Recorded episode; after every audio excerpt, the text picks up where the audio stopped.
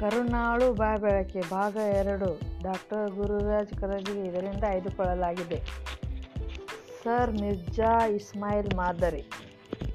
Sir Mirza M Ismail ಸಾಹೇಬರು ಮೈಸೂರು ರಾಜ್ಯದ ಹತ್ತನೇ ದಿವಾನರಾಗಿ ಹದಿನೈದು ವರ್ಷಗಳ ಕಾಲ ಹತ್ತೊಂಬತ್ತು ನೂರ ಇಪ್ಪತ್ತಾರರಿಂದ ಹತ್ತೊಂಬತ್ತು ನೂರ ನಲವತ್ತೊಂದರವರೆಗೆ ಸಮರ್ಥವಾಗಿ ಕಾರ್ಯ ನಿರ್ವಹಿಸಿದವರು.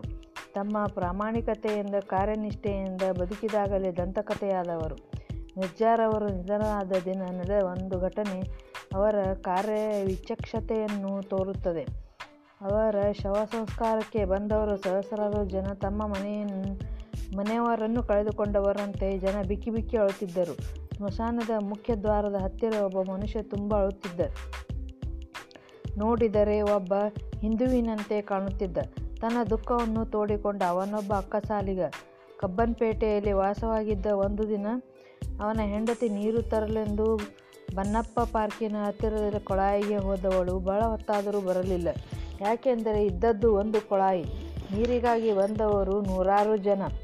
ಅವರ ನಡುವೆ ಜಗಳ, ಕಿತ್ತಾಟ, ಗಲಾಟೆ ಎಲ್ಲ ನಡೆಯಿತು. ಸುಮಾರು ಒಂದು ಗಂಟೆ ಕಾಯ್ದ ಮೇಲೆ ಅಕ್ಕಸಾಗಲಿಗಿನ ಹೆಂಡತಿಗೆ ಒಂದು ಕೊಡ ನೀರು ದೊರಕಿತು ಆಕೆ ತುಂಬ ವಸುರಿ ಮೊದಲೇ ಆಕೆಗೆ ಆಯಾಸ ಮೈಕೈ ನೋವು, ಎಲ್ಲ ಅದರ ಮೇಲೆ ಈ ತಳ್ಳಾಟ, ಜಗಳಾಟ, ಜನ ಆಕೆಯನ್ನು ಬೈದೂ ಇರಬಹುದು. ಇದೆಲ್ಲದರಿಂದ ಆಕೆ ಪಾಪ ಹೊರಲಾರದ ಭಾರವನ್ನು ಹೊತ್ತುಕೊಂಡು ಅಳುತ್ತಾ ಮನೆಗೆ ಬಂದಳು. ಆಕೆ ಬಂದು ಮನೆ ಸೇರಿದ ಕೆಲ ಕ್ಷಣಗಳಲ್ಲಿ ಒಬ್ಬ ಸರ್ಕಾರಿ ಜವಾನ ಬಂದು, ಇದು ಯಾರ ಮನೆ? ಎಂದು ಕೇಳಿದ. ಅಕ್ಕಸಾಲಿಗನಿಗೆ ಗಾಬರಿ. ತನ್ನ ಹೆಂಡತಿ ಮತ್ತೆ ಏನಾದರೂ ತಕರಾರು ಮಾಡಿಕೊಂಡಳೋ? ಏನು ತಪ್ಪು ಮಾಡಿದಳೋ? ಎಂದ ಆತಂಕ. ಜವಾನ ಹೇಳಿದ, ದಿವಾನ್ ಸಾಹೇಬರು ಸೇಂಟ್ ಮಾರ್ತಾ ಆಸ್ಪತ್ರೆ ಹತ್ತಿರ ನಿಂತಿದ್ದಾರೆ. ನೀವು ತಕ್ಷಣ ಬಂದು ಅವರನ್ನು ಕಾಣಬೇಕು.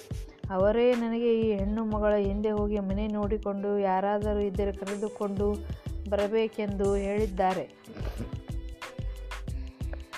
ಅಕ್ಕ ಸಾಲಿಗ ಇನ್ನೂ ಗಾಬರಿಯಿಂದ ಉಸಿರು ಬಿಗಿ ಹಿಡಿದು ಆಸ್ಪತ್ರೆ ಹತ್ತಿರ ಓಡಿದ.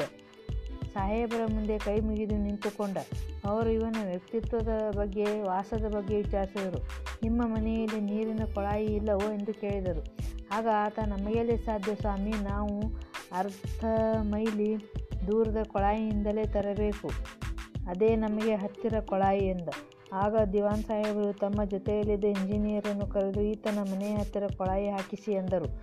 ಆಗ ಇಂಜಿನಿಯರ್, ಸ್ವಾಮಿ, ನಾನು ಅದರ ನಕ್ಷೆ ಮಾಡಿಸಿ, ಖರ್ಚಿನ ಲೆಕ್ಕ ಮಾಡಿಸಿ ಮಂಡಿಸುತ್ತೇನೆ. ತಾವು ಅದಕ್ಕೆ ಒಪ್ಪಿಗೆ ನೀಡಿದ ತಕ್ಷಣ ಕೊಳಾಯಿ ಹಾಕಿಸುತ್ತೇನೆ ಎಂದರು. ಅದಕ್ಕೆ ದಿವಾನರು ನೋಡಿ, ನಾನು ಈಗಲೇ ಒಪ್ಪಿಗೆ ನೀಡಿದ್ದೇನೆ. ನಾಳೆ ಬೆಳಗ್ಗೆಯೊಳಗೆ ಈತನ ಮನೆಯ ಹತ್ತಿರ ಕೊಳಾಯಿಯಿಂದ ನೀರು ಬರಬೇಕು. ನಾನೇ ಬಂದು ನೋಡುತ್ತೇನೆ ಎಂದು ಅಂದರು. ಮರುದಿನ ಕೊಳಾಯಿಯಲ್ಲಿ ನೀರು ಬಂತು. ಅದನ್ನು ದಿವಾನರು ಬಂದು ನೋಡಿ ಹೋದರು. ಒಬ್ಬ ಹೆಂಗಸು ಪಡುತ್ತಿರುವ ಕಷ್ಟವನ್ನು ನೋಡಿ ತಕ್ಷಣ ತೀರ್ಮಾನ ತೆಗೆದುಕೊಂಡು ಅದನ್ನು ಸ್ವತಃ ಗಮನವಿಟ್ಟು ನಡೆಸುವಷ್ಟು ಸದೃದಯತೆ ಕನಿಕರ ಸರ್ ಮಿರ್ಜಾ ಇಸ್ಮಾಯಿಲ್ರವರದು. ಅಧಿಕಾರದಲ್ಲಿದ್ದವರು ಸರ್ಕಾರದ ಸೇವಕರು. ಆದರೆ ಅವರು ಯಜಮಾನರಂತೆ ವರ್ತಿಸದೆ, ಸಮಾಜದ ಅವಶ್ಯಕತೆಗಳಿಗೆ ಸ್ಪಂದಿಸದೆ ಜನರ ಪ್ರೀತಿಗೆ ಪಾತ್ರರಾಗುತ್ತಾರೆ. ಹಾಗೆ ಆದಾರೆಯೇ, ಮಿರ್ಜಾ ಮಾದರಿಯಾದಾರೆಯೇ. ಧನ್ಯವಾದಗಳು.